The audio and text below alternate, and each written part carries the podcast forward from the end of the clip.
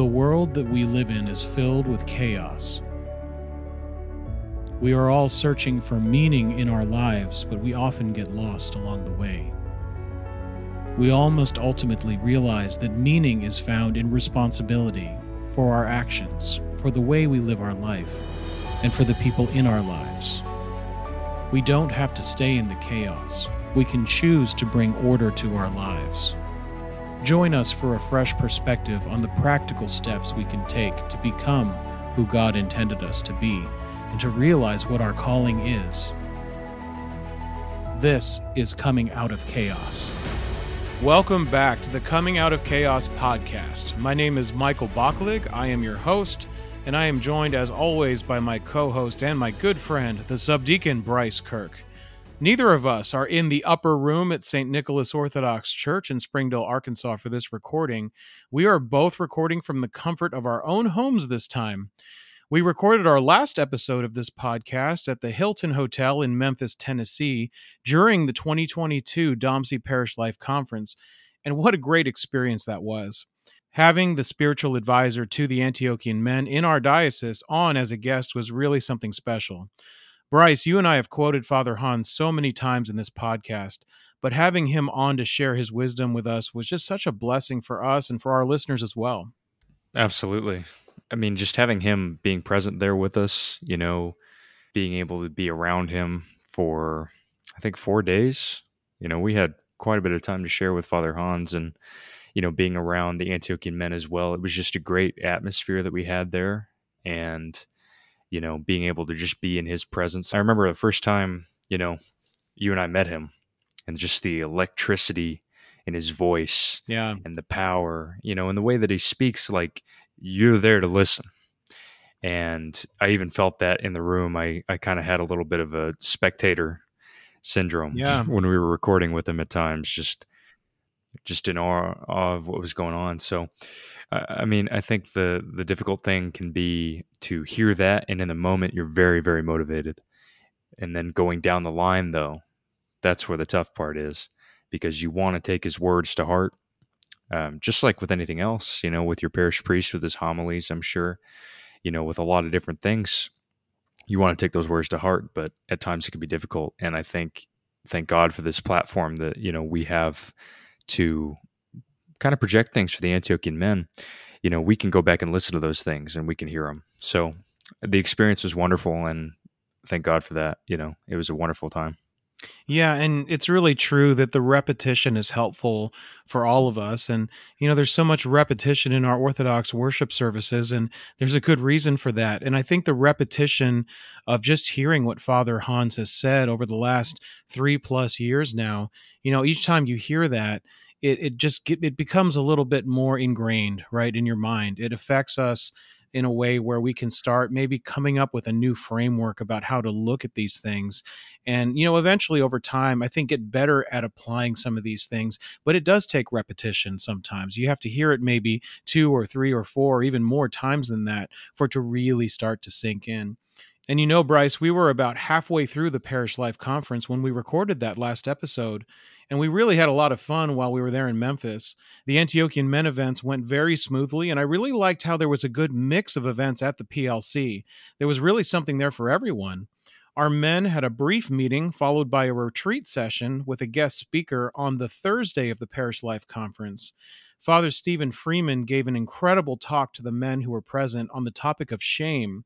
And we actually just posted a video of that talk on our Amen YouTube channel. So if any of our listeners would like to watch that talk, you can find it at youtube.com forward slash Amen DOMSE. The full title of that talk was Hungry, Thirsty, Stranger, Naked, Sick, and in Prison The Secret Life of Shame. Yeah, it was wonderful to finally have Father Stephen there after I guess, three years of planning. Yeah. For this Parish Life Conference. And, you know, we finally got to have him there. And uh, I don't know if any of you have ever read his blog, which is Glory to God for All Things on Ancient Faith. He's just a fantastic writer. And being able to hear him speak as well, uh, he has such a wonderful cadence. And this topic, this was something that was discussed a lot in my former confession. Uh, the, the topic of shame, you know, what does that look like? And honestly, it was a very good talk for the men, especially being able to just sit in there. I think we had over 100 men in there, right, Michael? Yeah, we had I would say almost 100. It was probably right at that. Yeah, I mean, everybody's eyes were locked on it the whole time, you know, and it, it made me harken back to my first Parish Life conference hearing Father Hans speak and, you know, the attention that was paid to that. And just, you know, the men were there to listen. And we had such a wonderful speaker to give us a great talk. I, I won't spoil it for you. Go check it out on the YouTube channel. But um, it was wonderful. And he, he gave another talk as well uh, at a dinner later on in the week um, on a similar topic. And again, you know, he just had the room, man, like everybody was paying attention. It's just, you know, when you're in that environment, there's a lot going on and you want to try to take it all in at the same time. Mm-hmm. And I think you and I, Michael, you know, when we were talking afterwards, kind of a debrief, we had a couple debriefs about the Parish Life Conference.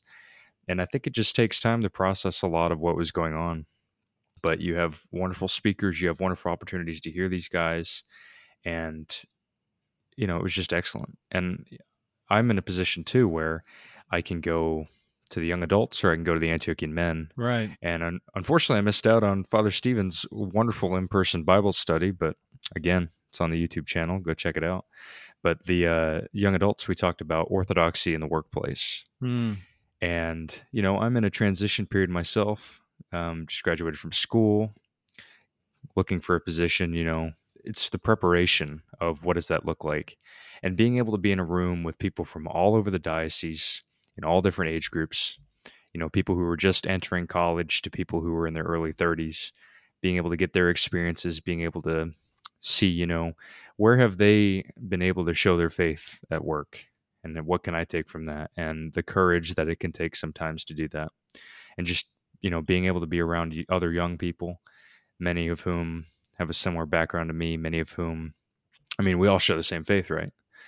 So it's it's just a beautiful thing man like i don't think my words can give it justice but it's it's wonderful to be in a place with that many orthodox people all worshiping the same god you know being in the same position seeing all of our clergy together like it was crazy and thank god for bishop nicholas like he is none of this would happen without him you know Yeah, that's so true, Bryce.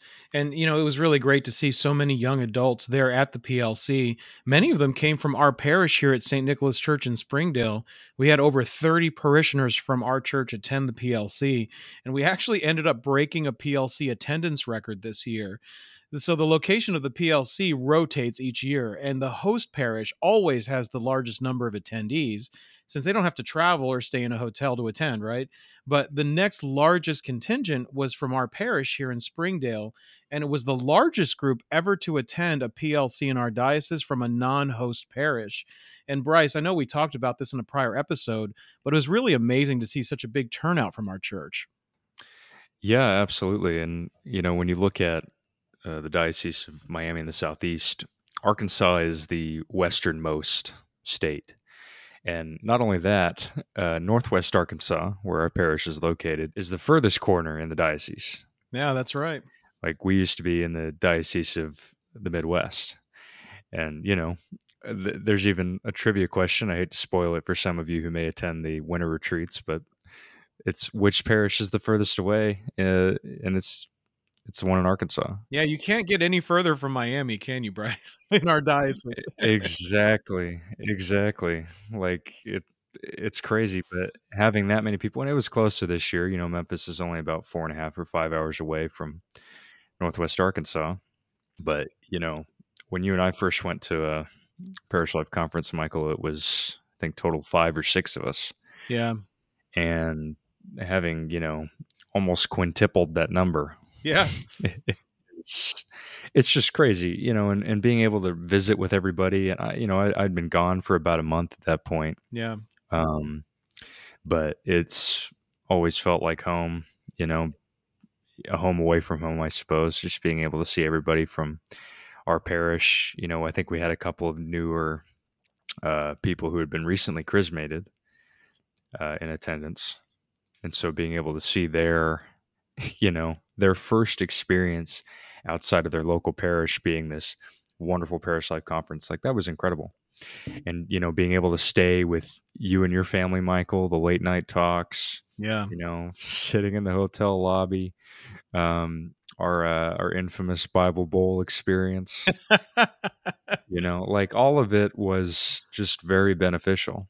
And like I said, man, being able to see old faces meet some new ones, and for me, that that's kind of stepping out of my element. I love people, but sometimes I can get overwhelmed. And I told myself, this is the place that you have to be to see everybody. This is the place that you got to step out of your element and talk.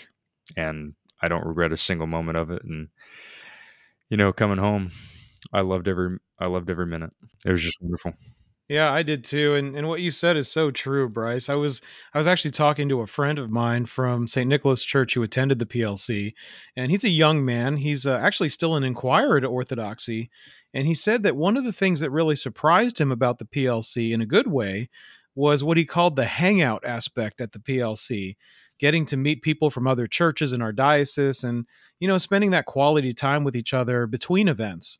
And that's something that I think everyone in our diocese really needs to experience for themselves if they haven't already.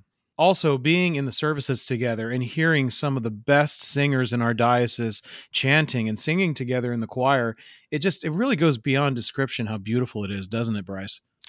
Absolutely. Um, man, I was thinking when I think it might have been the first Divine Liturgy in the morning uh, at the conference. I remember thinking of when the uh, the Rus first went to Constantinople and went to Hagia Sophia for Divine Liturgy, Oh yeah. and they said this. I'm paraphrasing, but they said that this is where heaven meets earth, right? Yeah. Yeah, I remember that story, Bryce. I think it was something like they couldn't tell if they were in heaven or on earth. Exactly. And I mean, we were in a, a conference room Yeah. at a hotel in Memphis, in Memphis, Tennessee. But honestly, when you're in there and you're standing in the congregation and you hear the choir, I mean, there's, you know, 30, 35 people from all over the Southeast all singing together. And you have our clergy standing up there and Bishop Nicholas is in attendance and just being able to have all of that come together honestly that that's where my mind went Yeah. was that story of the Rus encountering you know orthodoxy and honestly like on the last day too every single clergyman who had stayed to the last day was in the service Yeah.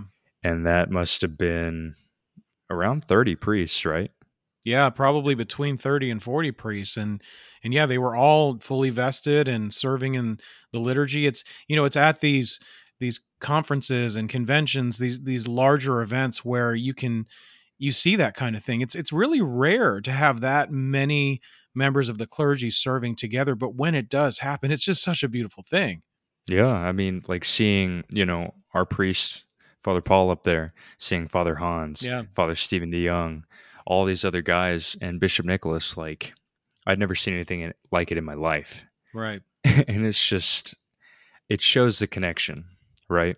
It shows that even though you know our parish in northwest arkansas is far away we're still very very connected to churches in mississippi or florida or north carolina all over the place you know? Yeah, exactly. that's it's one of the best parts of it all.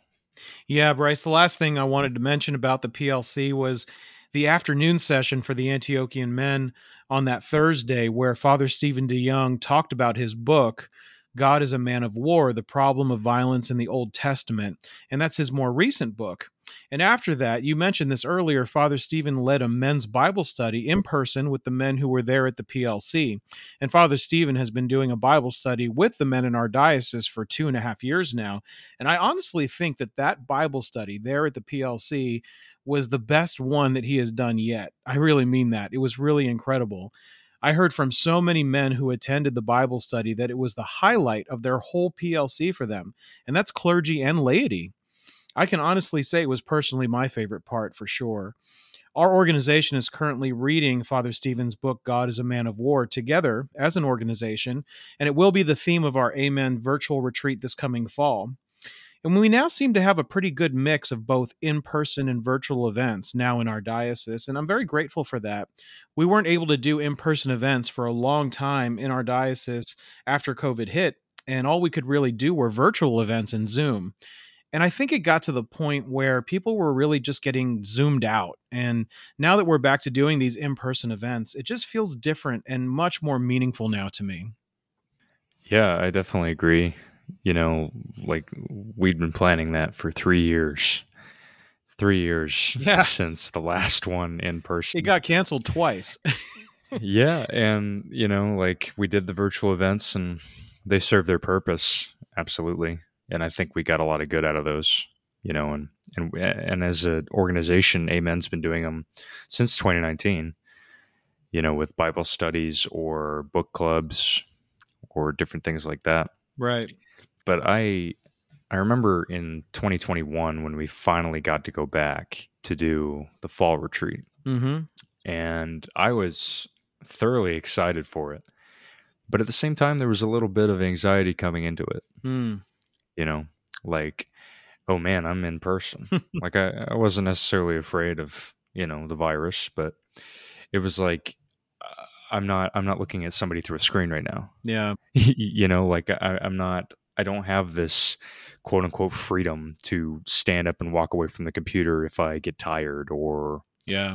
you know, whatever. Like I needed to be there. And when there's the in-person events, they demand all of your attention. Hmm. Like you you're there for a purpose. It's not just, oh, you know, maybe I'll hop on the Zoom and be half in and out. It's like, no, no, no. When you're there in person, it makes all the difference in the world.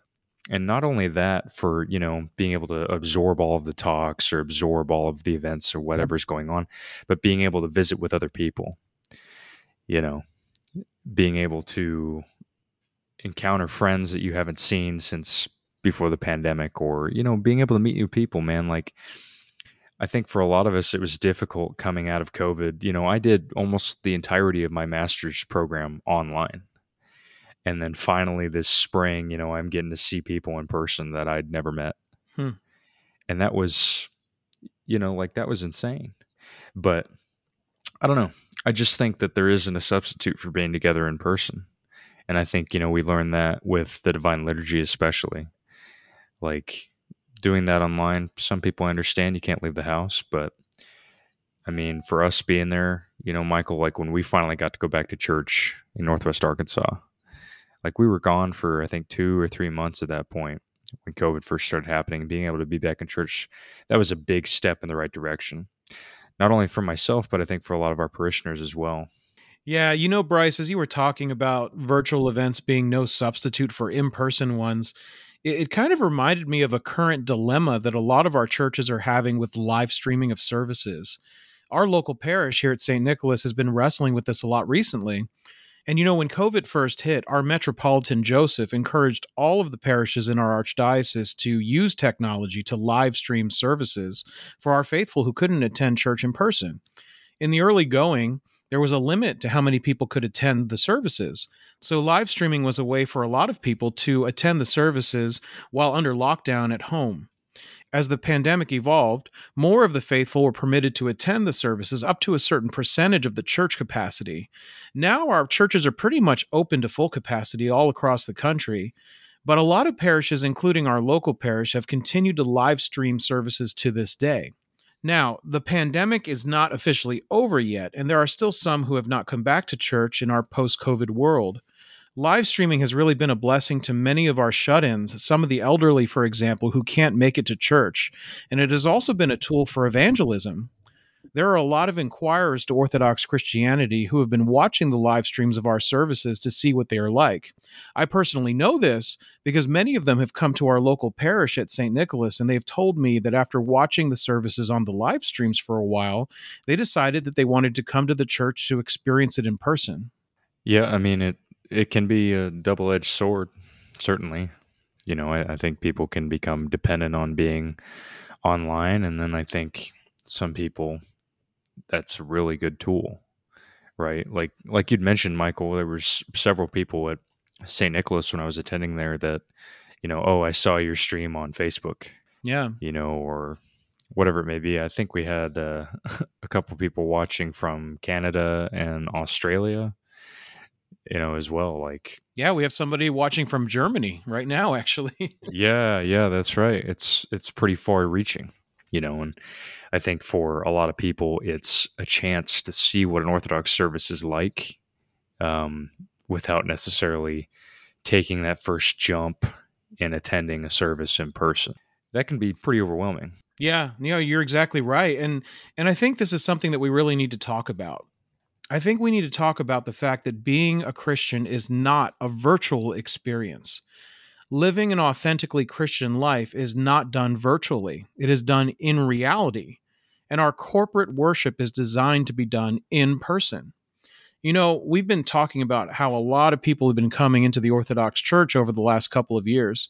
And in my conversations with a lot of the young men who have been finding our parish locally, many of them have very similar stories. The pandemic was really a major disruption to their routines. If they'd been attending a church, maybe a Protestant church, once those services went virtual and live streaming was the only option in the early days of the pandemic, it made a lot of people question why they should attend church in person at all. One of the things about the Orthodox Church that I think has mostly insulated us from this mindset is our understanding of the sacramental life. Yeah, that's exactly what sets Orthodoxy apart, right? Like, I could watch a service as I did in 2020 when the pandemic first hit. You know, watching our priest at the time with one altar server and one person in the choir doing all of the services. You know, I could still hear the chanting. It was still wonderful. I still understood what was going on, but you know, I didn't have the option to go to confession. Yeah. I didn't have the option to receive the Eucharist. You know, we didn't have the option for unction that year, I don't believe. Yeah, that's right. And you know, it's it's something that demands all of your person. Like we've talked about Orthodox worship on the podcast before, I believe, when we were covering the Frederica Mathewes-Green article and how all of you is part of it. Like attending liturgy this morning, lay aside all earthly cares, right? When you're there, all of you is there. And one of the first things I learned when I was reading about Orthodoxy was there is no single Christian. It is not just me, Jesus, and my Bible. Yeah. It is all of us. And, you know, I think I think that you need to be there and being able to see the mysteries. We can't experience the sacraments in their fullness unless it's in person yeah. and it's in the church, right? That's right. And and having this holy place a place that's set aside for God where we can gather with our church community for the purpose of communion with God and with each other is critical to our spiritual lives. Like I remember during the pandemic, during Lent, I had my computer set up next to my prayer corner in a house I was renting. like that's that's not that's not the temple, right? Yeah, it's not ideal. I mean, we made the best out of a really bad situation. We we all did our best, I think, but it wasn't the ideal, right? Yeah, absolutely. And thank God, you know, it, it wasn't permanent either. Yeah. Right. It's been we're 2 years removed from that. Yeah, and I think now after more than 2 years of COVID, it's it's honestly started to change the way that we approach things, and not just at church either. You know, for example, last week I was planning for a big meeting at work and it was the kind of meeting that involved inviting people from different parts of the country. And I've been so used to meeting virtually that I immediately assumed that those not at my office would just attend virtually. Now, I work for a big company, and this meeting is a very important one with a very large customer. So I had to be reminded that it would be better to have people fly in for the meeting to be in front of the customer in person and I was a bit shocked that I I hadn't even considered that as an option. I mean, these people have a travel budget for just this very purpose, attending meetings with a big customer in person. But my mind didn't even go there, Bryce. You know, I was so used to doing things virtually that I didn't even consider it as an option. Yeah, uh, I think it definitely tends to be, you know, first in the mind right now, going toward okay, we're going to set something up. It's going to be online. Yeah. right. Right. It's, you know, like I, when I was doing my master's program and I was setting up meetings with, you know, different professors, I was given the option of first Zoom or in person. sometimes Zoom was a more convenient option. Mhm. I like to sleep in, right? Other times it was I need to be there in person because uh, I'll you know it'll retain so much more. And I, I think the pandemic, you know, I- we're still coming out of it, obviously, but it really has changed our mindset about a lot of things. I think some people tend to hesitate before they jump into going to something, Mm. whether it be you know traveling, even state to state in the United States or traveling between countries, um, or going you know to the store. Like everything seems to now be a risk for some folks, and I understand that, but the pandemic really has given rise to social anxiety uh, that some people feel. That could be a massive barrier to engaging with others in their communities. For myself, I've really noticed that. Hmm. You know, I'll go to visit somebody, and you know, it'll the interaction will bother me. Like I had friends in Arkansas that we finally started hanging out. You know, after a lot of the restrictions were lifted, and these were you know Christian folks that I knew, Protestant folks that I knew, who had become really good friends of mine. And each and every time I would show up, I'd feel this tightness in my chest, Hmm. and it would make me want to run away from being with other people. Maybe you know, maybe want to close in to myself. And man, that's just not that's not going to cut it. Like that's not living life. And and sometimes you know it, that can be a barrier at times to to going to church. Not for me. I've never felt that way, but I can understand why some people, you know, you're kind of thrown into this big environment, especially if you're an inquirer. Mhm. You come to a new place with a lot of new people, a lot of new faces, and it can be a bit overwhelming at times. But, you know, I think as we begin to put more time between us and COVID, God willing, um, that people will be able to see, you know, the beauty of being with others and, you know, take that risk. Man, like it's a small, small, small risk to go and visit with other people. I think most of the time, um, not even just a not that's not even just COVID related. I think you know people have social anxiety in general, or they can be a little introverted. It could be a risk to go and meet new people, right? Yeah. It could be a risk to throw yourself into a new community, but that's the exact risk I took when I started going to St. Nicholas in 2017, and I'd say it's paid off. Oh, definitely. Yeah, I think it has. And and I love what you said about taking a risk. I feel like people today are so much more risk adverse. It is just simply so much easier to sit back and play it safe. Even just going to church at your local parish may be too much of a risk for some people, at least in their head, especially for those who have had their social anxiety exacerbated by the pandemic. It may be tempting to just learn about orthodoxy on the internet. A lot of people are doing that. But if you just stay on the internet and never actually go into church, you're cutting yourself off from the fullness of the body of Christ. I've noticed that there are a lot of people out there who seem to be experts on orthodoxy, on theology, scripture, church history, and tradition. There are a lot of mavericks out there online that just love to argue and debate this theological topic or that theological topic, looking to win arguments and apologetics on social media.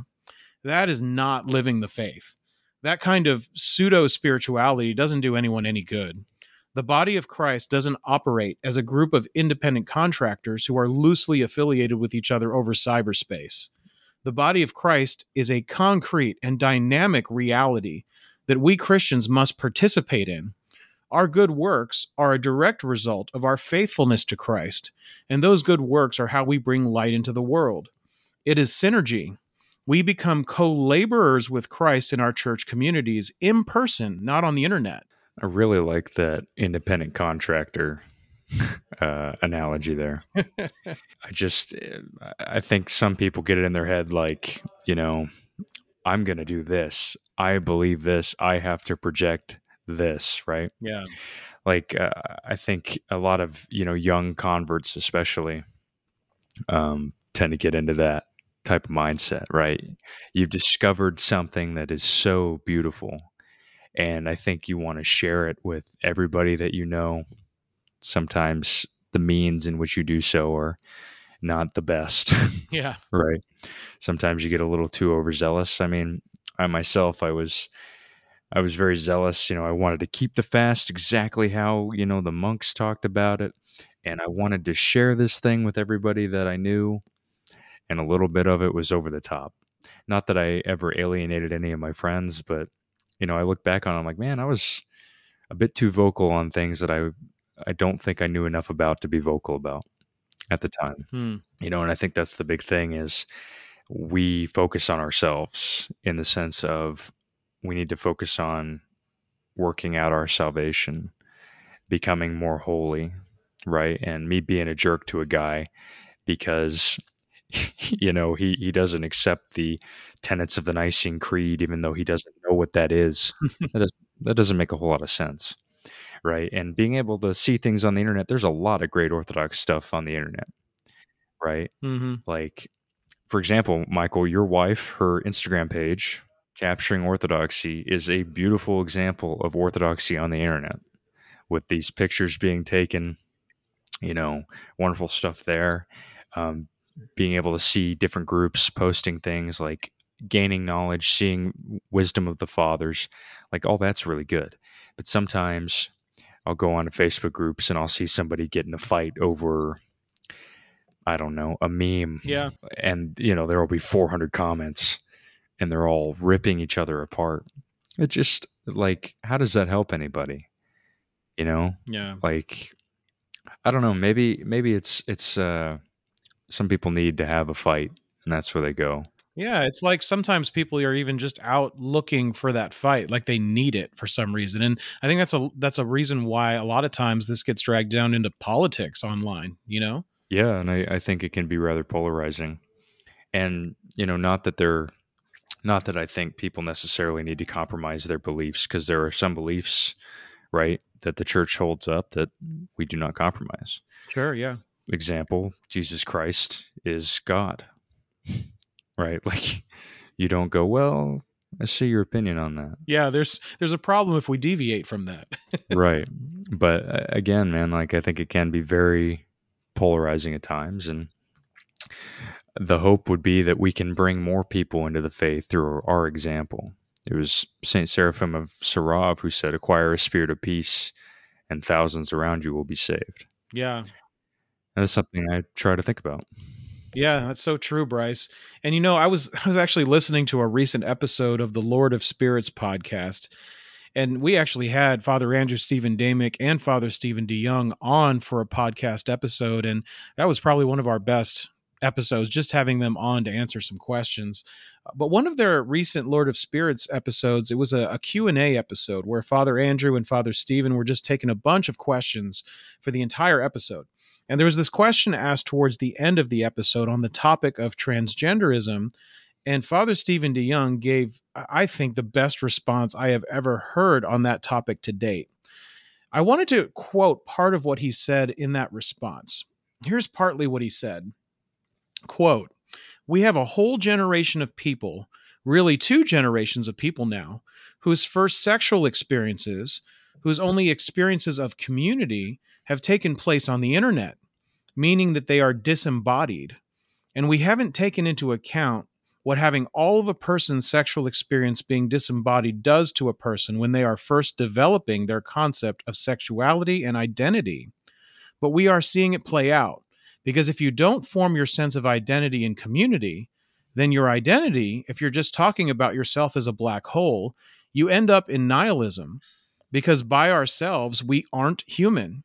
You can't be human by yourself. The solution to this is not to degrade people and insult people, insist on calling them things they don't want to be called in public to make some kind of point. That's not the solution. The solution is we have to work to rebuild communities so that people who have grown up without any concept of what it even is to start to understand what community life is. And once you are in a community, your identity gets formed because now you have a role within that community. You have gifts and abilities you share with that community. And then in return, the community places certain responsibilities upon you and you contributing what you can and fulfilling those responsibilities gives you a sense of self and a sense of self worth and a sense of being appreciated. And that makes for a healthy person. Bryce, what's your reaction to that quote? So there are three points that really stand out to me about this quote. And Michael, thank you for sending me this podcast clip last week. Like, it's a wonderful listen. um, if y'all haven't heard it yet. But the first point is two generations of people now who have basically been raised on the internet. Yeah. That would include myself and me. I think I think to an extent you and then I think people who are younger than me. Right. Right. And so when you look at life as it goes on, your interactions with people on the internet are one thing and your interactions with people in reality are another. Mm. Like people can be fooled online. You can be fooled into talking to somebody you're not actually talking to. Yeah. The second point that I really like here is if you were just talking about yourself as a black hole, you end up in nihilism because by ourselves, we aren't human. You can't be human by yourself. Yeah. And to me, immediately when I heard this, my mind went to the first book of the Bible, Genesis 1, verse 26. Let us create man in our image, right? God himself is in community. Therefore, in my mind, if man is created in God's image, he cannot be alone, right? Yeah. So initially, God gives Adam Eve to be his wife. And obviously, that's within the confines of marriage, but brotherhood, right? Like what Amen is doing. And many, many other groups around the country are doing, where men are coming together and being together in men's groups and within their parishes. And the same can be said for women's groups and within their parishes as well. Yeah. You know, being able to be in a community and you learn how to be a person, I think, from other people.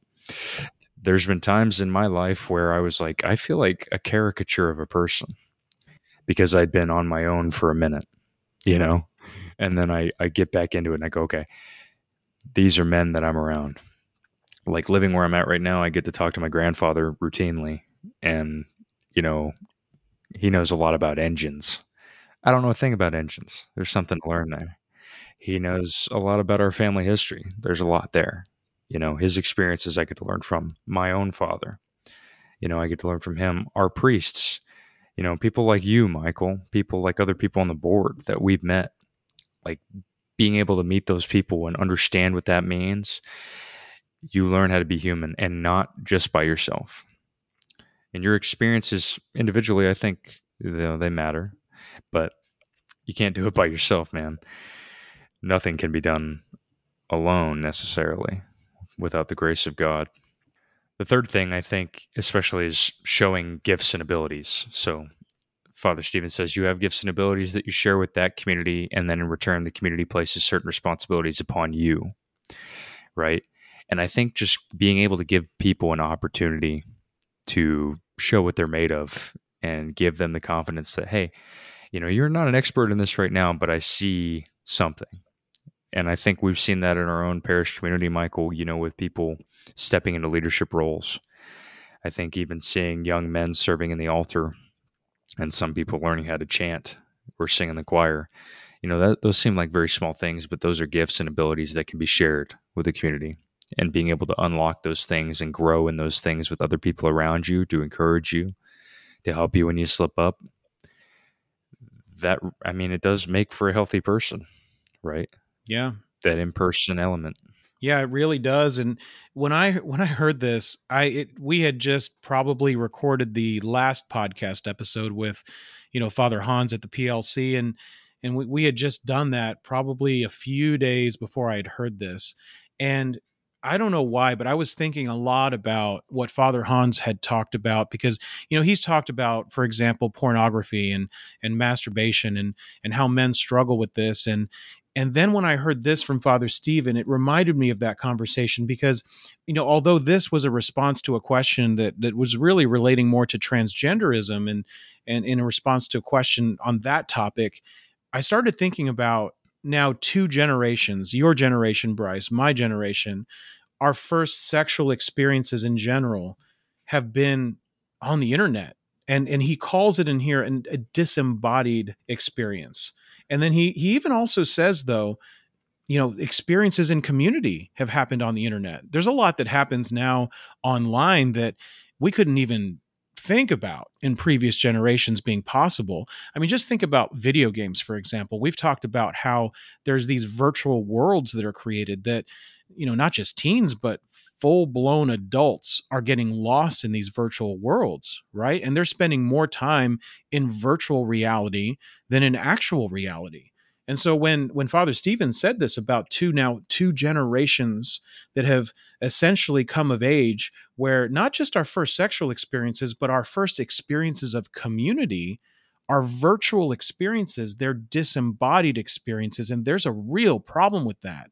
And I think what really kind of struck a chord with me as I was thinking about this is I've been there, right? I've been in this kind of virtual world where you know I've I've let video games dominate you know c- certain seasons of my life i spent a lot of time logged a lot of hours in that kind of gamers world right? And that's becoming more and more prevalent. Like even my kids struggle with that and i try to help them to make sure that they're not spending too much time in these virtual worlds because they suck us out of reality Yeah. right? It's almost like it's pursuing a fantasy which is not healthy. Yeah, and you know, like as soon as you said video games, my mind went to a very popular video game series that's been around since the early 21st century, uh, Grand Theft Auto.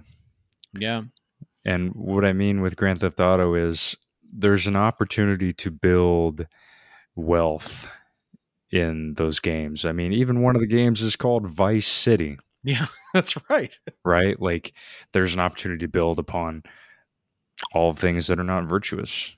And I, I think if people, and I mean, this, I'm saying this to myself, especially in the sense of when I, you know, when you play video games or, you know, you get enveloped in the metaverse or whatever it may be, you know, if you put half the effort you put into acquiring all this wealth in whatever game you're playing or, you know, acquiring this build and going on this quest, you know, those things are cool, but doing that in your own life, it's a, bit more fulfilling. And but that also takes risk, does it not? yeah I think it takes risk to step outside of that comfort. You know, sometimes I just want to play games all day. Very rarely do I do that anymore, you know. But uh and I think, you know, when you, you brought up first sexual experiences being online, people are being exposed to pornography younger and younger these days. Yeah, it used to be the average age was 12. And I read a very scary statistic where that average age is now eight years Oh. old. The first experience with pornography. I mean, Lord have mercy. I mean, that's shocking, but at the same time, with the way technology has advanced, it's maybe not as surprising as I might have originally thought when I really think right. about it. And young people seeing this, I don't even just mean kids, I mean young men or young women seeing this, and that's their first experience. And they think that is reality. That is not going to go over well with anybody. Yeah. You know, being eh, it per, it it perverts how we view our fellow humans, right? Yeah. And it makes the foundational experience a perverted one. And so when you build on that, it just continues to go off track. Yes, you begin to see people as body parts, as objects, Yep. not for who they are, not your sister in Christ, not your brother in Christ, right? You see these things, and it, I mean, and there's been studies of what it does to your brain too. Mm-hmm. It racks your brain. You, I mean, you become numb to a lot of things. And I don't think that we can necessarily experience reality as much as humanly possible if we're numbed to it Yeah. and that can be that can be any type of supernatural force right that can be drugs that can be an overindulgence in media be it social media or watching too many movies or tv shows you know it's popular to binge a netflix show now right Right. oh you can't just watch one episode you got to watch all of them Yeah. An entire TV show, you just blow right through it, right? yeah it can make you lethargic right Mm-hmm. and I've you know we say this stuff. I think you and I say this stuff from coming from our own experiences at times.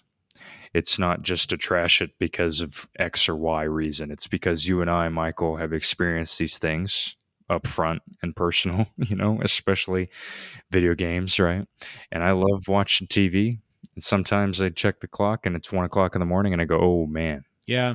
And then the next day's ruined. Man, I can relate to that, Bryce. I it is true. We both lived through this. We've seen the damage that it can do in our own personal lives. And the truth is all of this stuff we're talking about, it just it skews reality. Yeah. Right? It takes us into a place that is not real. And you know, in that last podcast episode we did with Father Hans as a guest, he said, "Let's bring reality back." Yep. Right? He's, he actually said that should be the saying, "Let's bring reality back." And I think we really should do that because living as a Christian means living in reality. It means taking up your cross and stumbling up the hill towards the city of God, as Jordan Peterson has said. And when you embrace your current circumstances as your cross, when you embrace the difficulties of life as they come and treat them as the means by which you can become more like Christ, you begin to live in reality rather than trying to escape from it. Yeah. And you know, you you you bring up this idea of taking up your cross is stumbling up the hill towards the city of God, right? One thing that I think is paramount in kind of beginning this journey because it can be it can be very very difficult to just say i'm going to do this. Mm.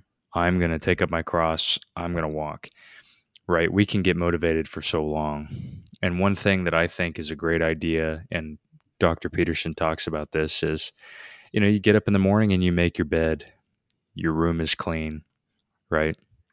And i've begun to do that myself in the sense of you have to force yourself to go to bed at a certain hour and wake up at a certain hour and be productive. That can be extremely difficult, man. Like sometimes your day is set up for you. That's great. You can go forward with it. But I think a lot of the time we get sucked into I'll wake up, you know, wake up at my alarm and I'm watching YouTube Yeah. for an hour. Right? Like it can be so much easier to escape to your phone.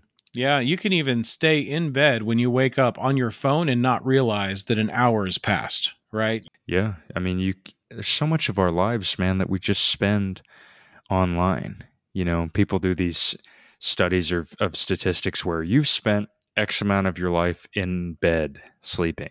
Yeah. You've spent X amount of your life taking a shower or driving to work or whatever. But it's it's like how how much longer do we have to look around our lives and do anything?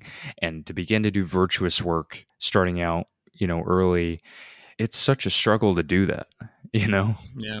like but but that's the important thing to remember is i think struggle and suffering makes you more it helps you understand who you are what you can take right and when we're comfortable all the time which is i think what everybody wants there's no growth Yeah, it, it seems like we're constantly looking to just continually find our own comfort with everything. We we're very, I would say, just kind of naturally inclined to try to avoid suffering, but then in some cases we go too far to try to seek our own comfort, and then we end up kind of handicapping ourselves for when we really have to deal with something real and something that is extremely uncomfortable right finding meaning in that situation is much harder when we haven't trained ourselves right we haven't expected that to come. If we reframe everything where we know that suffering will come we'll know better how to deal with it and we'll be more prepared for when it does happen. And you know bryce in american culture we just have access to so many things to escape our cross right? This can be distractions or various temptations that we have and all of the stuff that we have access to because we're a relatively wealthy country right? We have a lot of material wealth in the united states and a lot of access to different kinds of entertainment and and all kinds of things that the demons use to convince us that we should run from our cross to run from reality and into some kind of fantasy right? And i, I mentioned this earlier fantasies can be a very dangerous thing you know, I think about my own life and about times when I've been tempted to live outside of reality because reality was just too disappointing or too difficult. And a lot of times we just we create fantasies in our own mind and they can become so dangerous that they can lead to things that can even destroy families. And for any of you men that are listening out there, I think you guys know what I'm talking about. I mean, if we're in a marriage, for example, we're going to have some tough times. We're not always going to get along with our wives. So, one of the fantasies that is as old as human beings themselves is thinking about, man, what if I was with somebody else? Yeah. Right. And you start going down that road of, oh, maybe I could have an affair. It's not so bad. Right. But you don't think in those moments about the things that are going to happen because of those actions, the people that you're going to hurt. If you have children, how their lives are going to be irreparably changed. Doing that is such a selfish thing, but we justify it in our minds like, I need this fantasy to feel better. Yeah. And I, I think, you know, there is a pull inside of us that can go one of two directions, right? It can go to pursue that fantasy in our minds, you know, try and find everything that we can and and eat to our heart's content within that frame. And then there's the other side that, you know, wants something more. Maybe he wants to try and go through that direction of, of the fantasy, but maybe there's something more. And I remember watching an interview with Tom Brady several years back. I think it was on 60 Minutes. I think he just won his third Super Bowl. And he said, There's got to be something more than this. Right something. I mean, guys at the top of the game. Yeah. One of the greatest quarterbacks of all time. He just won a third NFL championship. There's got to be something more than this. And I think a lot of us within ourselves, we look at our lives and we go, there's got to be something more than this. And a lot of us may look to vice, may look to fantasy for that. But, you know, it's us actually yearning to be a co creator with God, I think. Taking those bad types of yearning and channeling them into something good, right? Satan wants us to go down one direction that of vice, that of lust, that of greed, that of pride, whatever it may be. But the other direction, the virtuous direction, there's so much more fulfillment in that. And I think, you know, Father Hans has talked about how men build, right?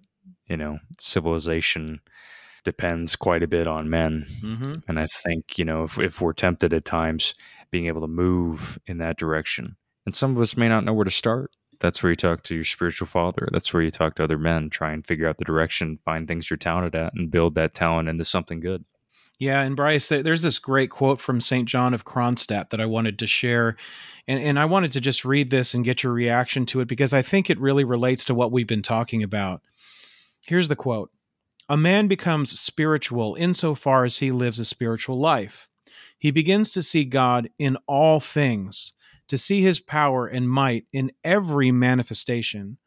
Always and everywhere he sees himself abiding in God and dependent on God for all things. But insofar as a man lives a bodily life, so much he does, he does for bodily things. He doesn't see God in anything, even in the most wondrous manifestations of his divine power. In all things he sees body, material, everywhere and always. God is not before his eyes. Bryce, I think that's a great quote. And what really stands out to me is he begins to see God in all things if a man becomes spiritual and if he's truly living the spiritual life. You know, that includes what you and I have called the mundane, right? We've kind of categorized things as, oh, well, this is just the mundane of my daily life. But what this is talking about is in all things. So even the mundane, right? It, it talks about all things which would include suffering you know, good things and bad things. And this really speaks to what St. Paul talks about when he talks about being grateful in your suffering. Concepts that are very, very Christian, but very countercultural to where we live here in the United States. Yeah. I think that's kind of the big thing, right? Is orthodoxy in a way, especially in the United States, is a sort of counterculture, right? You, the the culture tells you one thing. Okay, some of it might be okay, probably not and then the church tells you another thing. I think today a lot of people their main battle is not necessarily external. I think it is within their own mind. I think it is within going, this is what the world tells me to think. This is what the church tells me to think. The world might be a lot easier to go to. It will ease my suffering if I do this, if I do that, if I go along with this trend. But the church, if I go along with this, that's my path to salvation. I think that's the main struggle of our time is not balancing those things, but internally fighting with them because I don't think there's a balance, you know. And I think that's the hard truth. I think that is the reality that we are challenged with at times. Yeah, Bryce, I think that's really true. So, what does it mean to live in reality? How do we bring reality back? As Father Hans said in our last podcast episode, as Christian men, I think we need to man up. We need to show up. We need to show up to church and we need to show up in our communities. Showing up means doing our part. That doesn't mean we make an occasional appearance at a church service and then disappear as soon as it ends. A true community is not a group of individuals doing their own thing. A true community is made up of persons in communion with each other and who engage in virtuous work together. That is where we all find meaning. We find meaning in taking responsibility for ourselves and for others in community. We must fight the temptation to play it safe, to take the easy road. That may be counterintuitive, but we need to do what is difficult, and we need to be willing to take risks. We aren't going to enter the kingdom of God by coasting through our lives and looking for the path of least resistance to get there. That path leads to a very different place, and most people don't realize this until it's too late. If you are listening to this podcast, you are probably well aware of the chaos that surrounds all of us, the chaos that we need to come out of to become fully alive as men. When we as men show up and engage in our church communities, live the faith in our daily lives, and embrace the reality of our current circumstances as a means of achieving our salvation, nothing in our lives is truly mundane. All of it matters. We need to resist living in a virtual reality if we want to be strong and authentic Christian men. Guys, it's time to get our hands dirty. Let's get off the internet, roll up our sleeves, and get to work there are very real people out there who are depending on us. So when I think about reality, you know, bringing reality back, a lot of us have been in a funk, I think, as we've talked about so many times. And I think as we've heard through many, many outlets, not just due to COVID, but I think due to the reality of our modern world. I think at times we can close off within ourselves, close off within social media, close off within YouTube. We can close off within music, video games, pornography, whatever it may be. I think at times we are afraid of what reality actually is. And I think taking responsibility is one of the great feats that any man can do today. You know, we don't have the rites of passage that our ancestors had. You know, for some, it's climbing a mountain, killing a lion, doing some type of heroic feat of strength like Hercules. But in our own day and age, getting up in the morning and being there for those who count on us. And even if it doesn't seem like we have anybody, even if you're a single man living alone, you're responsible for yourself.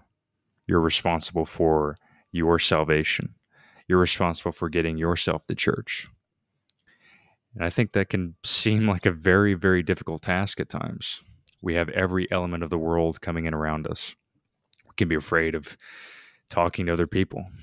We can be afraid of slipping up at work. We can be afraid of everything, each and everything, afraid of taking a risk, afraid of living the life that we have to the full.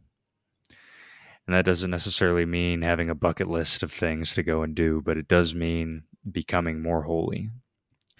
It means waking up early in the morning, making your bed, committing to your prayer rule, having regular communication with your spiritual father, going to church.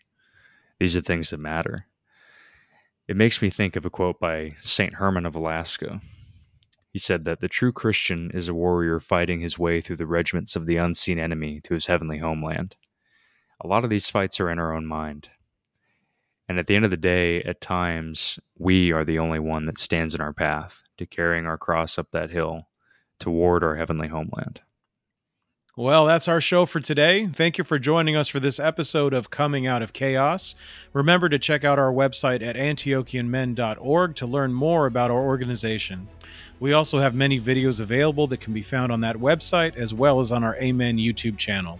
Also, don't forget to subscribe to this podcast on any of the major podcast platforms. We are on Apple Podcasts, Google Podcasts, Spotify, and Stitcher. So be sure to follow us on the platform of your choice. We would also appreciate a positive review if the platform allows for it. Please share this podcast with your friends and help us to spread the word. We want to thank everyone who's been sending us feedback about our podcast episodes. If anyone would like to send us feedback, just send an email to amendomse at gmail.com. That's A M E N D O M S E at gmail.com. We would love to hear from you if you have any questions or comments for us. Thanks for listening. We'll see you next time.